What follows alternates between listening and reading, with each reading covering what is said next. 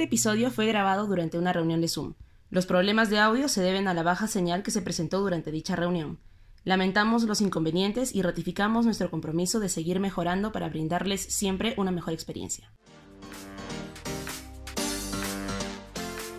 Estás escuchando La Morada Podcast. Si tu forma de pensar, tu forma de actuar le hace daño a por lo menos un grupo de personas, está mal. O sea, hay que revisar qué estamos haciendo mal ahí y ver cómo podemos revertir esa situación. Con Karina Correa. ¿Y tú quién eres para decirme eso? O sea, la, policía del, del bello público, eh, público, iba a decir público. Y Lucía Vidal. Bienvenidos y bienvenidas y bienvenidos a todos y todas y todes en este tercer capítulo de La Morada Podcast. Me llamo Lucía, es un gusto tener a todo el mundo acá y hoy día tenemos una invitada súper especial. Dejo que Karina presente lo que vamos a hablar hoy día. Así es, hola Lu, bienvenidos, bienvenidas, bienvenidos todos a una edición más de La Morada Podcast hoy, cierto, tenemos una gran invitada y con ella vamos a estar conversando sobre un tema que es bastante recurrente dentro de las conversaciones relacionadas al feminismo y es los mitos del feminismo. Hay muchas cosas que se dicen sobre las feministas, sobre el movimiento y muchas de estas cosas que se dicen pues carecen de sustento y no son ciertas, así que para eso estamos hoy en esta conversación, para poder desmontar todos estos mitos y conversar en relación a cada uno de ellos. Hemos hecho una lista de los mitos más conocidos, más escuchados. Hemos consultado con muchas mujeres, aliados feministas también, sobre cuáles son los mitos que ellos y ellas escuchan más. Hemos seleccionado nuestro top 10 y es para eso que tenemos invitada aquí en Lu a Viviana Cornejo. Gracias por estar con nosotras. Eras una mujer en tus 37, madre de cuatro hijos, ingeniera de minas, profesional de administración de empresa con una especialidad en marketing y dirección comercial, coach ejecutiva y lo más importante quizás para el tema de hoy, activista feminista y LGTB. Bienvenida Viviana y gracias por Bienvenida Vivi, gracias. No, nada, gracias a ustedes más bien por la oportunidad de conversar en este espacio. Creo que estos espacios deben multiplicarse cada vez más, ¿no? Es súper importante poder llevar estos espacios de conversación cada vez a más personas, a más lugares y, pucha, la idea del podcast me parece genial porque, o sea, la difusión de esto pues es algo que permanece en el tiempo. Entonces, el primer mito, creo que se, empezamos súper fuerte con ese mito porque creo que es el que más me comentaron. Las feministas odian a los hombres. Ta, ta, ta, ta. Mira, yo siempre comienzo con decir, para empezar, yo tengo cuatro hijos hombres. Entonces, yo a los hombres no los odio. Lo que me cae, pero así, pero, ah, súper mal son los machos. Y hay que separar las cosas para empezar, eh, ya, cuando la gente empieza con este rollo de todos somos iguales, ni feminismo, ni machismo, el igualismo, el humanismo y bla, bla, bla. O sea, para empezar, si eres un, un varón que por lo menos respeta a los demás, entonces te vas alejando un poco de la figura del macho, ¿no? De a poquitos pero yo creo que hay que entender de que son dos cosas completamente distintas. Yo siempre digo, yo por lo menos colaboro con la humanidad en que estoy criando cuatro machos menos, porque mis hijos van a ser cuatro machos, o sea, son cuatro hombres, pero machos no van a ser, ¿no? Entonces, no, yo a los hombres no los odio, pero sí y ojalá que los hombres entiendan que tienen que dejar de ser machos, pues. Y yo creo que eso es lo que les interpela y les fastidia tanto a la mayoría de hombres que eh, se les señala esas actitudes de macho, esas actitudes machistas que tienen y que claro, pues como es el status quo en el que han aprendido a vivir, en el que se han educado, pues es como que, uy, se sienten señalados porque efectivamente son las actitudes que se les señalan, ¿no? No conozco hombre que diga que no, que, no ha pasado por eso, porque la estructura social en la que crecen es así. A no ser que de a poquito se deconstruyan y se interpelen y vayan pues haciendo el ejercicio de, introspección. Hay gente que realmente pues este, le es mucho más difícil asumir lo que, lo que realmente es y las prácticas que tiene, ¿no? Entonces ya pues por ahí comienza el, yo no puedo reconocerme a mí misma, entonces señalo a, a, la otra, ¿no? La otra es la que me odia, ¿no? Y realmente esta es una de las cosas que más escuchamos en relación a las feministas, como que, ay, vivimos amargadas odiando a los hombres de por vida y en fin. Y bueno, sabemos que no es así, así que mito número uno desmontado. Tranquilos, hombres, no los odiamos. no los odiamos. Tenemos otro de los mitos, que también ha sido uno de los más votados, que es que las feministas muestran las tetas en las protestas, que así somos. Sí, ¿no? Y, es que... sí, ¿no? lo habré hecho. Mira, yo nunca he mostrado las tetas en las protestas ya, pero sí, incluso, o sea, no solo de hombres que lo cuestionan, también lo he escuchado de mujeres que ¿por qué tienen que mostrar las tetas? Que esa no es la forma de protestar. Oye, un momento, ¿y cuál es la forma? O sea, yo lo que creo es de que todas las formas son válidas y hay maneras y hay incidencias que pucha, yo en verdad la compañera que agarra y muestra las tetas en la protesta, la cuido más, pues, ¿no? Porque va a ser víctima de, no sé, de más hostigamiento, de más violencia, de más represión. Y, carajo, es la compañera que está dejando más piel en la protesta que de repente yo. Y hay otra cosa que es súper importante, o sea, ¿cuál es el problema con mostrar las tetas también, no? ¿Por qué se cuestiona y por qué hemos sexualizado tanto la teta, el pecho eh, femenino, cuando los hombres en la calle andan pues, con el pecho descubierto como si nada. ¿Por qué caemos en ese juego de cosificación del cuerpo femenino? Sí, y que además eh, esto de que muestran las tetas en las protestas y de que finalmente nosotras somos libres de mostrar lo que nos dé la gana porque es nuestro cuerpo, está también bastante ligado a que si no es para el consumo de ciertas personas, entonces no les gusta si no es pornografía, si no es un calendario con una chica mostrando las tetas o algo más. Eh, si no es para el consumo de ellos, exacto, no hay queja, ¿no? Porque les gusta, porque lo disfrutan, porque finalmente son los consumidores de este objeto en el que nos hemos convertido, ¿no? Pero si es en una protesta, ahí sí llega a fastidiar. Y es porque te sales del rol. Las mujeres tenemos como que dos roles, ¿no? Sociales bien aceptados, ¿no? Es la mujer objeto de consumo, cuando en el calendario, en la pornografía, o cuando eres la figura de la madre sacrosanta que cuida de los hijos, de la familia. La, la cuando te sales, puta, ¿no? Cuando te sales de, esas de una de esas dos figuras es como les transgredes la realidad les mueves el chip, no, saben dónde, qué pasó, ¿no? Entonces, lo único que les queda es, pues, cuestionar, o sea, ¿por, qué? ¿Para qué? ¿O con qué derecho lo haces? Ese, ese no es tu rol. Claro. Exacto. En lo que decían de qué manera hay de protestar, o sea, yo lo veo y ahora justo estamos viendo un montón de protestas en todo el mundo frente a las violencias policiales. Y, por ejemplo, o sea, la gente anda diciendo como que no, no es una manera de protestar, le pones grafiti a un esto diciendo derechos para las mujeres, te dicen, no, o sea, no es manera de protestar. O sea, de verdad, ¿cuál es la manera? Si tú no me escuchas cuando voy a la ONU, si tú no me escuchas cuando voy a instituciones y que digo, las mujeres no tienen los mismos derechos que los hombres en tales condiciones, si cuando yo hablo a, a la gente que supuestamente puede hacer algo, no me escuchan, ¿cómo no voy a tener ganas de quitarme el polo, de ir y de, y de ponerle grafiti a una pared? O sea, de quemarlo todo cuando estoy pidiendo derechos. O sea, es eso. Exacto.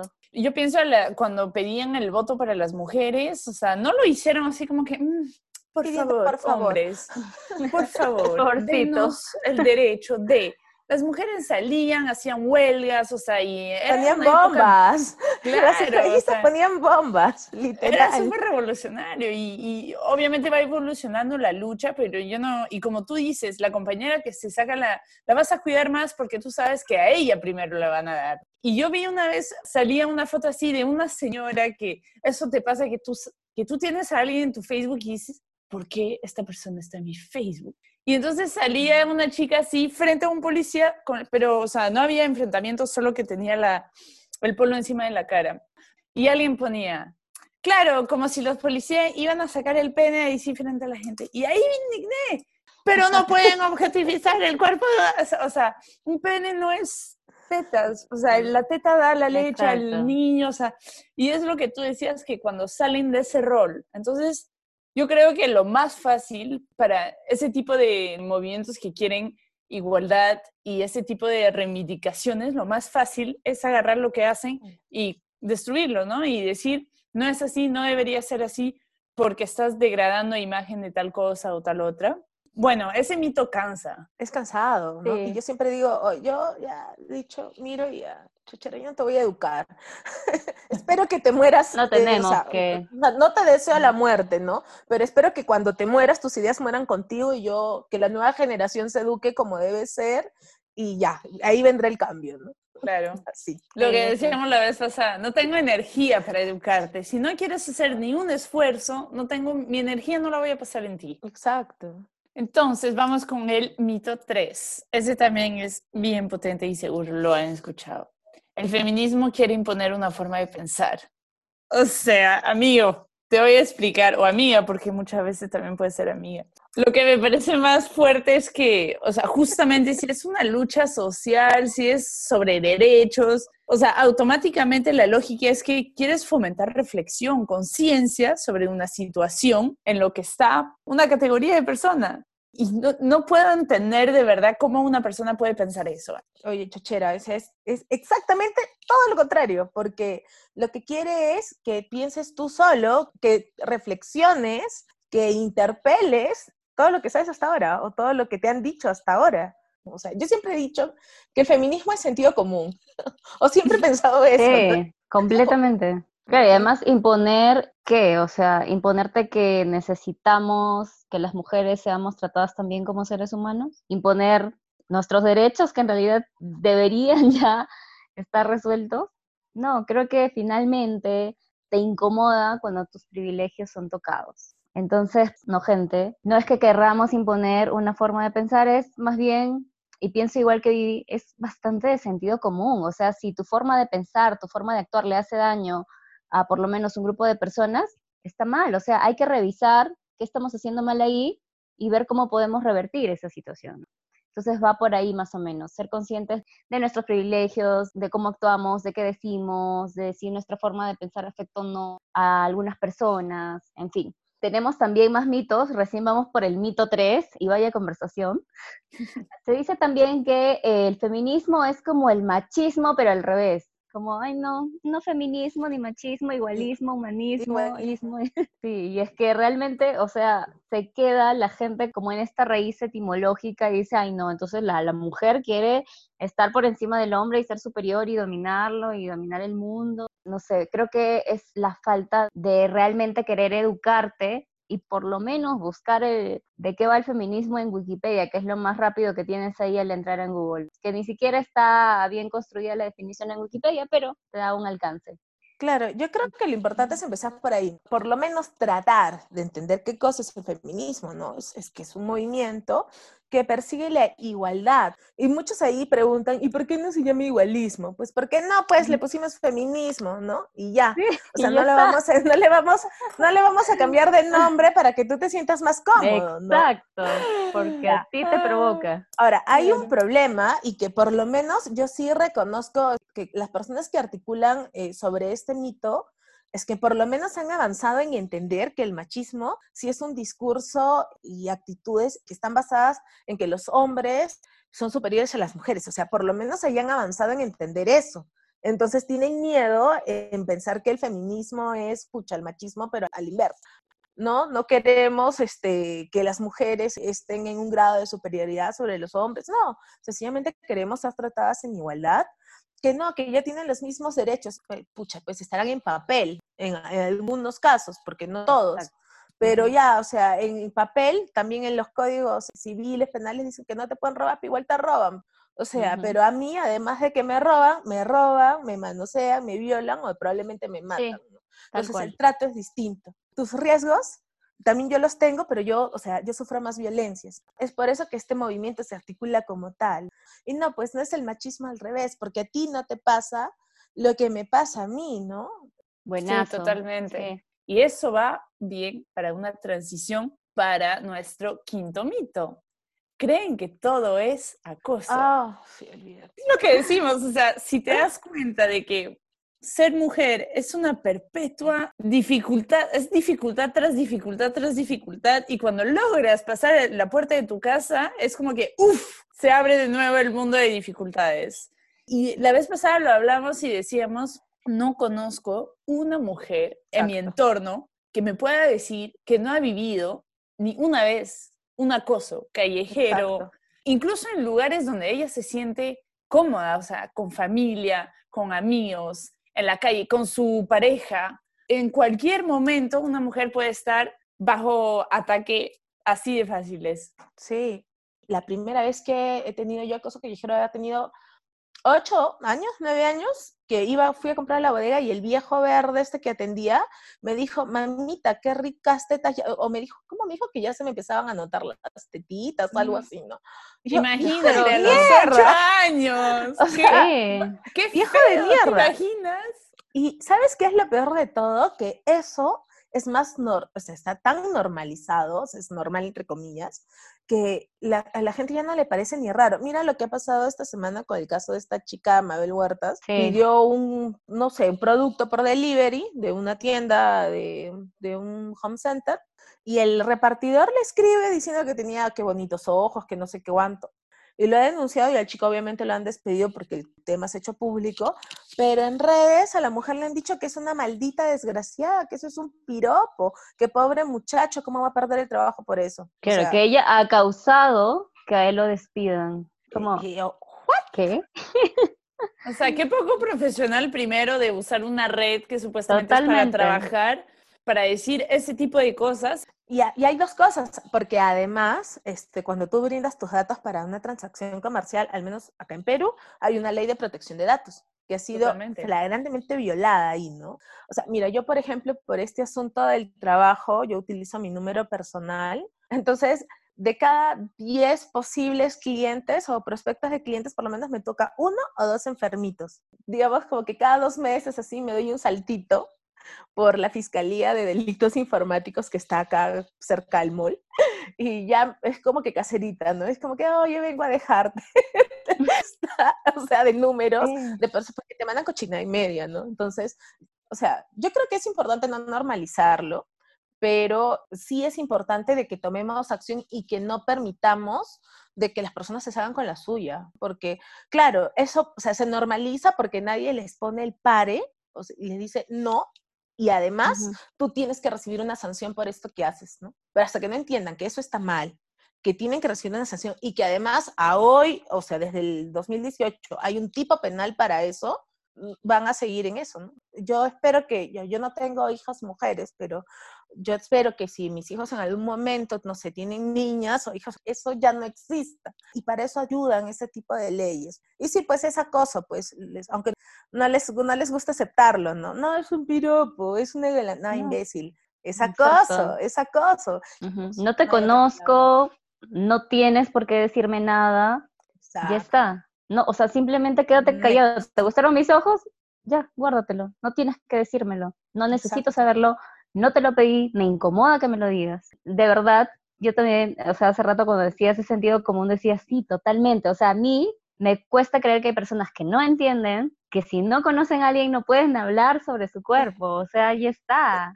O a veces cuando te saludan, pero este saludo es como acercándose y diciéndote como, hola, ¿así le saludas a todo el mundo? ¿En serio? Y luego te- y los Sí. miras mal y te dicen como, ay, pero te estoy saludando nada más. Obviamente no me estás saludando nada más. Claro, invaden tu espacio personal. Exacto, pero sí, pues nos falta todavía un montón y creo que es bueno conversarlo también, ¿no? Porque de pronto tenemos familiares también, por ejemplo, sobre todo las personas un poco mayores, aunque no solo ellos, que siguen pensando en que esto de los piropos, de los halagos, de no sé qué, ¿no? Que pues antes no era tan cuestionado.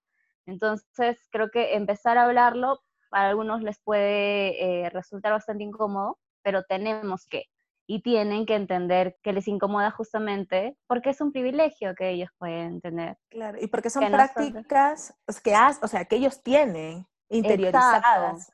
Entonces, así pues, no es que todo sea acoso, es que ahora estamos de pronto levantando más la voz y diciendo más lo que nos ha incomodado siempre.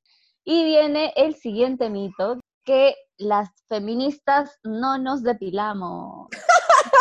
A ver, a ver. Ese me levanta- gusta, ese me gusta. Levanta los brazos, chicas. A ver.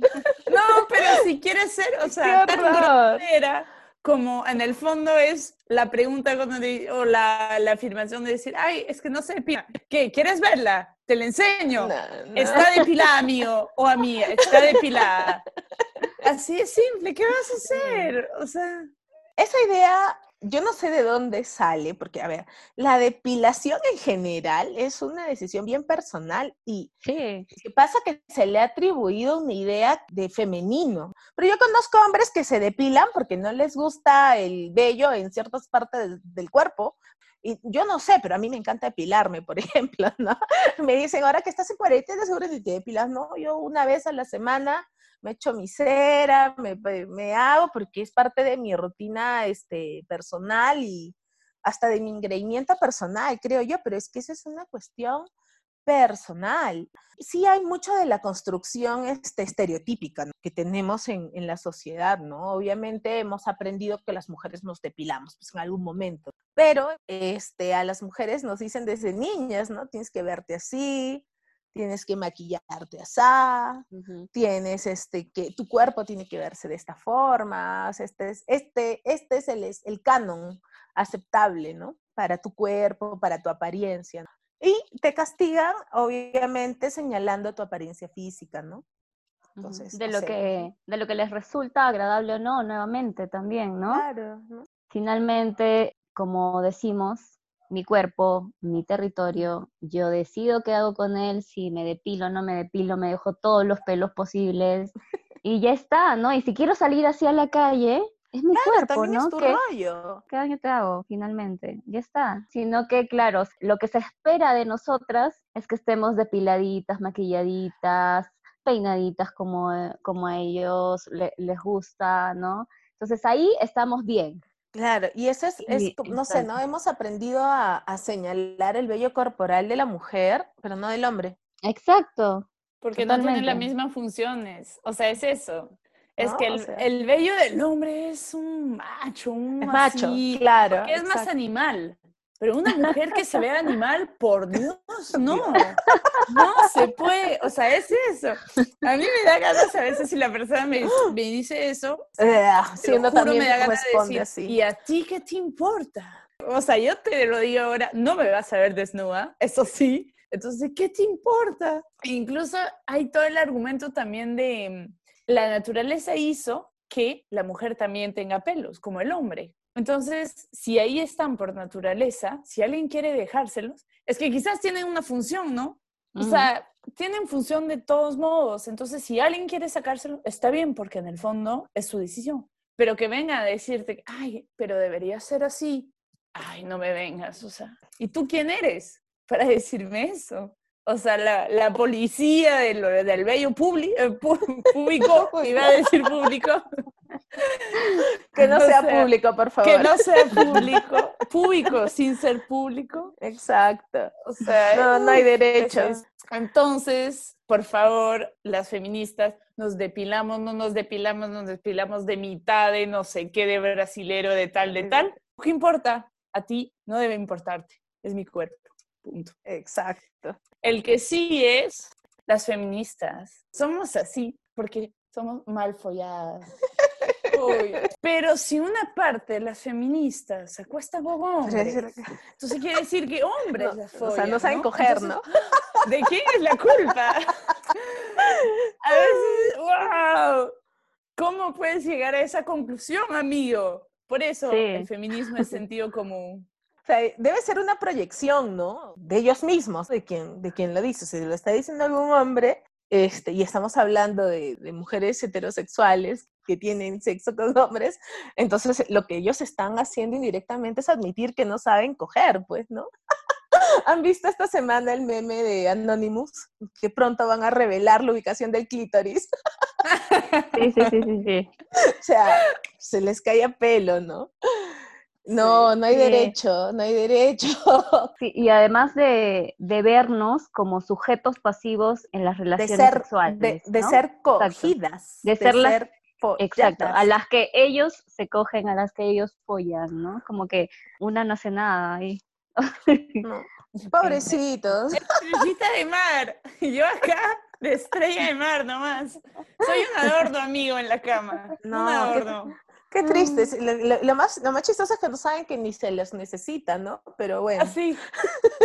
Vi un meme un día que era, si el Satisfyer pudiera hacer cucharitas, ya no necesitaríamos a los hombres. No, claro. Uy, no, el Satisfyer es... O sea, ese me parece el feminismo es súper importante en la sexualidad y seguro lo vamos a abordar Sí. en algún momento en Sí. el podcast. Porque además, tener o sea, alguien que te dice eso, que sea hombre o mujer, definitivamente sabes que no es, no es bueno o no es buena en la cama. Seguro, porque si dices eso, amigo, es que ya, olvídate. Ah, sí, si no. nosotros, nosotras, perdón, tenemos un órgano que está hecho solo para eso, está hecho solo para placer. Y, y es como que, ay, ni tú tienes. Entonces, ¿qué vas a decir? ¿Qué vas a comentar? Entonces, te da ganas de, ay, claro, son malfollas. Amigo, perdón, pero yo, muy buena, tranquila. O No sea, te necesito así. Next, sí. next. Bueno, en fin, lo dejamos ahí para que sigan pensando. Reflexionen. dicen que las feministas buscamos privilegios para las mujeres, que de eso se trata el movimiento. Bah, Bueno, no sé, yo esta semana leí una noticia, no sé si era en Argentina o en Chile, de un juez diciendo que una violación grupal no había sido una violación, sino un desahogo sexual. Sí, Y que, Argentina. este, en Argentina, ¿no? Entonces, o sea, francamente, yo no sé de qué privilegio se supone que estamos buscando, ¿no? Sencillamente estamos reclamando algo que además la ley en el papel reconoce, pero que las prácticas de las sociedades en que vivimos, que son tan machistas, tan patriarcales, digamos, no las reivindican. Y se nos sigue tratando como ciudadanas de segunda clase, de segunda categoría, ¿no? Donde no se reconocen nuestros derechos y además lo único que estamos pidiendo es que no nos violen, que no nos maten, que no nos golpeen, que no nos paguen menos, que no nos acosen, que queremos sentirnos seguras. Eso no puede ser un privilegio ni, ni aquí, ni en la China, ni en Marte. Solamente pedimos tener igualdad en el mismo espacio social. Lo que yo realmente creo es que eh, muchos hombres piensan, cuando hablamos de feminismo, es que las mujeres queremos para los hombres lo mismo que nos han hecho a las mujeres a lo largo del tiempo. sí. Además, es, estamos hablando de dominación de un ser sobre otro. Es demasiado fuerte. Y creo que toca entender ahí, ¿no? Que finalmente nos hemos separado como clases. Siempre hablamos de clases sociales, ¿no? De- del pobre, del rico, pero oye, este, históricamente eh, a, a las mujeres se nos ha tratado como otra clase eh, dentro de la sociedad, con menos derechos, con menos acceso a educación, a salud, a propiedad. Ni siquiera teníamos derechos sobre nuestros hijos antes. O sea, se nos ha marginado. Y recién en los últimos que 200 años menos hemos venido de a poquitos empezando a igualar y equiparar eh, esos derechos que se nos históricamente se nos han negado y eso no puede ser privilegio pues y que finalmente nos dicen ah pero ya tienen los derechos ah momentito estarán en el papel algunos de ellos Ujú. porque no todos no no pero la verdad, exacto, pero la verdad es que en la práctica no se da. O sea, en la práctica eh, no se reivindican esos derechos, ¿no? Y todavía faltan muchos otros, como por ejemplo lo del acoso, que recién hace un par de años, acá en Perú, se, bueno, año y medio en realidad, acá en Perú por lo menos está tipificado y ya tienes cómo denunciarlo, ¿no? Entonces ahora toca reivindicar ese derecho que ya existe legalmente. Lo que pasa es que no lo entienden, lo que pasa es que ellos están perdiendo el privilegio, que es otra cosa. Y además, algo que, que, por ejemplo, me han dicho a mí es como, ya, pero tú vives en un país donde ya tienes todos los derechos, bla, bla, bla, en papeles, ¿no? Y más allá de que también nos falta poner en práctica mucho, o sea, el movimiento feminista no se reduce a mi ciudad, no se reduce a mi país, es un movimiento mundial. O sea, hay mujeres, hay niñas que en este momento están siendo casadas con señores Claro. que tienen la edad de sus abuelos, sus papás, niñas que deberían estar estudiando. Hay niñas a las que no se les permite estudiar solo por ser mujeres. Hay mujeres que no pueden votar hasta el día de hoy, que no pueden viajar, no pueden estudiar, son meros objetos del hombre que las posee, sea el hermano, el papá, el marido, en fin. Entonces, no solamente se reduce a que si en mi país tengo o no determinados derechos, es que en el mundo todavía hay mujeres que no son libres, y si en el mundo hay por lo menos una mujer que no es libre, todavía vale la pena seguir en la lucha feminista. Totalmente. Vamos entonces en el noveno mito. Todas las feministas somos lesbianas. Y ahí también va la, el momento violento que dices, ¿y, ¿y qué? ¿Y si fuera, qué te importa? Claro, porque además lo dicen como un insulto, ¿no? Como una forma de ya, decir, todas son unas lesbianas. No, ya, mira, yo, yo soy bisexual, ¿ya? Y yo les digo, no, no, no, momentito, yo soy bisexual, a mí me gustan los chicos y me gustan las chicas, pero yo te veo a ti y ni regalado. Entonces es como que, oh, se sienten más ofendidos. No, pero ya más allá de la broma, o sea, yo creo que la explicación para eso es porque viene desde el macho, ¿no? Es como que se siente interpelado, se siente cuestionado.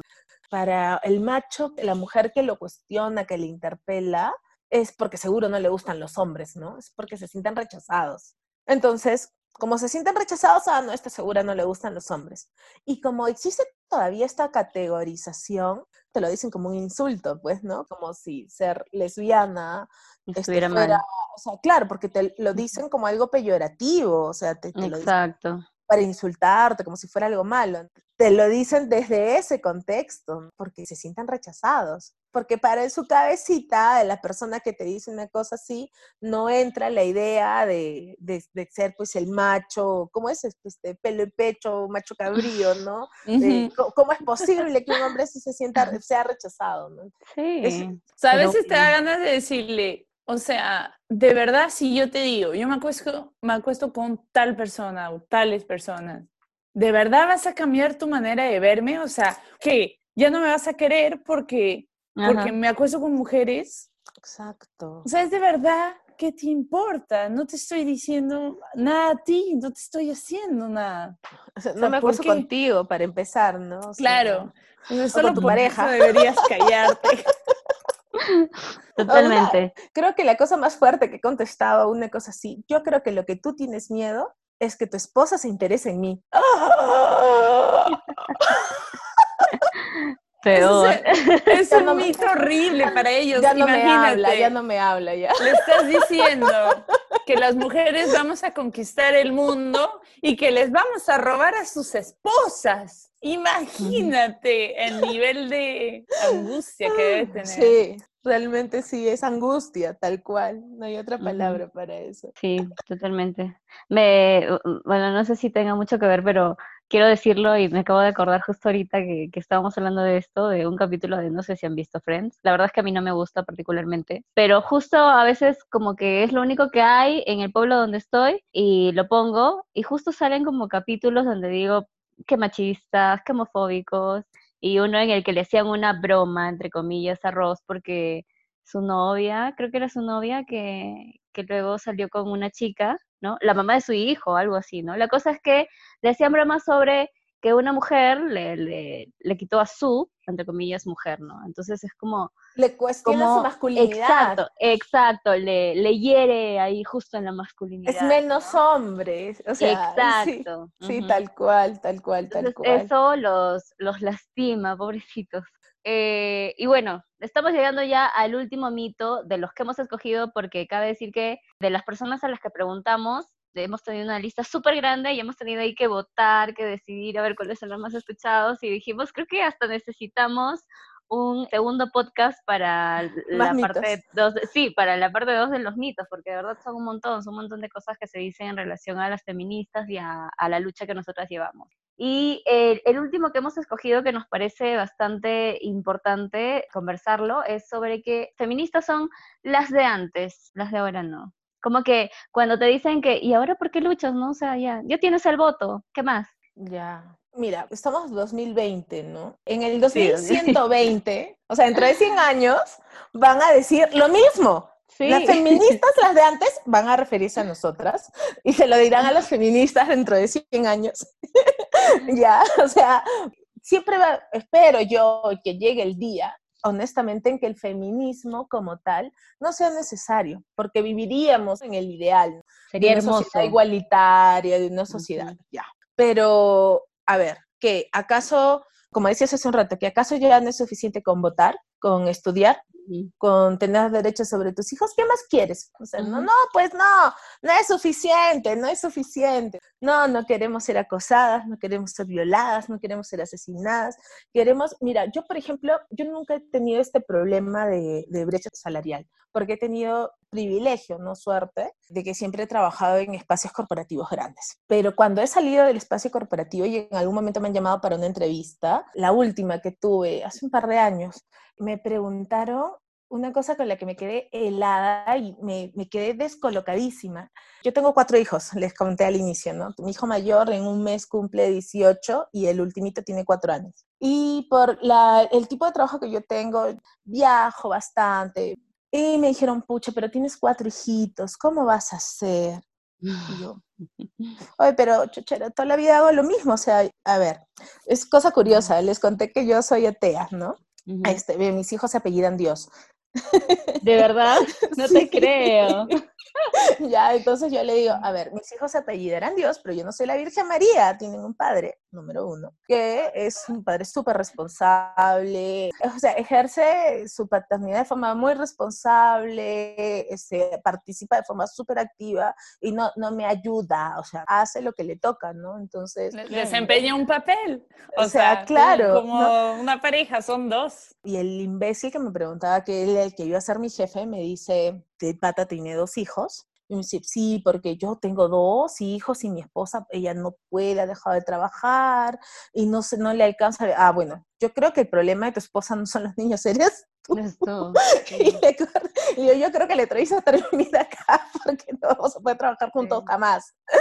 Que te pasen ese tipo de cosas, ya puede ser que sí, no te están acosando, violando en ese momento, o sea, pero para mí, que toda la vida eh, había, ya, yo soy ingeniero de minas también y me ha tocado, o sea, trabajar en espacios que son de hombres, de machos y todo, pero nunca me había tocado con una situación como esta, que si hubiera sido hombre no me lo hubieran preguntado, así hubiera tenido 10 hijos. ¿Qué, ¿Qué, estás hablando? ¿Por qué, ¿Por qué me cuestionas esto a mí, no? Y te das cuenta, claro, ya, no es un tema de, de, de derechos, pero es porque, oye, también en el trabajo, en el espacio grande, en el espacio corporativo, no importa con cuántos títulos, yo tengo dos profesiones, una maestría, no importa qué tanto hayas logrado avanzar o qué camino te hayas hecho, siempre te van a seguir cuestionando. ¿Por qué? Porque eres mujer. Totalmente. Lo más jodido es que, o sea, ellos ven los temas gigantes, ¿no? El derecho a votar, a la educación, a salario, a tener cuenta bancaria, a poder divorciarse ese tipo de cosas. Pero obviamente, como no lo sufren día a día o no quieren ver que otros lo sufren, no ven los pequeños ataques cotidianos. Y eso hace que yo sienta que casi todo es acoso, de un piropo a, oye, mamita, no sé qué buen culo tienes, hasta esto. O también la forma de que tú tienes de entrevistarme y decirme que tal cosa porque yo soy mujer. Y nos pasa, por ejemplo, cuando queremos acceder a participación política, cuando queremos acceder al espacio público, cuando queremos liderar espacios, siempre somos señaladas por ser. Y porque nos escapamos pues del rol, de lo que decíamos al inicio, o eres el, el producto de consumo o eres el, el rol de madre, sacrificada, de familia, de esposa, ¿no? Entonces ya pues nos estamos empezando a despercudir un poquito de, de, esa idea, ¿no? De esas dos nociones que idealmente se han hecho para las mujeres, ¿no? Entonces hemos empezado a generar ese cambio y obviamente nos van a cuestionar eso. Claro, feministas, las de antes. Dentro de 100 años, ¿cómo decía? 2120, dirán feministas las del 2020, ¿no? Y así, esas que ¿no? hacían un podcast. esos que hacían, esos que hacían Esos podcast, dinosaurios ¿no? que hacían un podcast. claro, o sea, siempre va a ser feministas las de antes. O sea, que ese es un mito que, sí. ah, pues ya, ya. Yo la verdad es que a veces pierdo bastante la esperanza, pero sé que igual hace falta seguir en la lucha, hace falta protestar de la manera en la que tú quieres protestar, conversarlo en los espacios que tú quieres conversarlo también, que crees que de pronto hay gente que sí te puede escuchar. Y nada, entonces creo que lamentablemente ahora todavía tenemos que seguir luchando por esto que falta, ¿no? Que falta aquí, que falta en el mundo. Creo que es importante apostar por las generaciones que van viniendo. Sí. Yo creo que la clave está ahí. ya, es importante, sí, el enfoque de género, las políticas públicas, la, que sean transversales, la interseccionalidad, sí es importante. Los, los, cambios macros son importantes, pero estos también tienen que ser potenciados por los cambios a pequeña escala. Vea, lo que yo les decía al inicio, ¿no? O sea, yo crío cuatro machos menos. Entonces ya por ahí pongo mi granito de arena. Eh, empezar ese cambio en nuestros hogares, sin desgastarnos. Yo creo que se puede hacer de a pocos, el ayudar a construir eso que queremos. Y de a poquitos dejaremos de seguir reproduciendo esa sociedad machista de la que nos quejamos ahorita. Bueno, yo creo que incluso con todos esos mitos se puede hacer una frase. No, no se preocupen, las feministas no odiamos a los hombres, a veces mostramos las tetas en las protestas, pero no queremos imponer una forma de pensar, queremos fomentar reflexión, porque en el fondo el feminismo no es el machismo al revés y nos hace pensar muchas veces que sí, muchas cosas son acoso y no se preocupen por nosotras, nos depilamos o no nos depilamos, no debería importarles, de verdad no se preocupen, que folladas no hay ningún problema en ese caso. Buenazo, me encanta. Creo que, creo que lo has resumido, Lu, de la manera más exacta. y bueno, así que esperemos que cuando nos estén escuchando ahí en el dispositivo que estén usando, le den ahí a la última parte de esta conclusión de Lu, repetir y repetir hasta que, a ver si, si se les queda un poquito grabadito, o por lo menos les sirva para ponerse a pensar y reflexionar. En la mañana al despertar, como despertar. En la mañana al despertar, exacto, como feministas no odian a los hombres, amigo. Y bueno, Vivi, muchas gracias por haber estado hoy con nosotras. Ha sido de verdad un gustazo haberte tenido. Creo que, bueno, yo he disfrutado muchísimo de la conversación y de hecho creo que eh, por la forma en la que esto se ha llevado, creo que tú también has escuchado todos estos mitos y estoy segura que muchos más. Y, y a ver si en nuestras prácticas cotidianas, como tú bien decías, sin desgastarnos, pues seguimos en la lucha. Exacto, chicas. No, yo, este, muchas gracias a, las dos, cariños desde acá y nada, que siga la lucha, éxitos por y felicidades por, por este espacio. Es, espero que, siga para adelante. Un abrazo. Gracias, Gracias. un gustazo. bueno, eh, yo soy Karina Correa y ha sido un gusto para mí también haber estado hoy con ustedes a través de La Morada Podcast. Gracias, Lu, también por tu compañía y de mi parte espero que nos escuchen también ya en el siguiente capítulo. Un abrazo.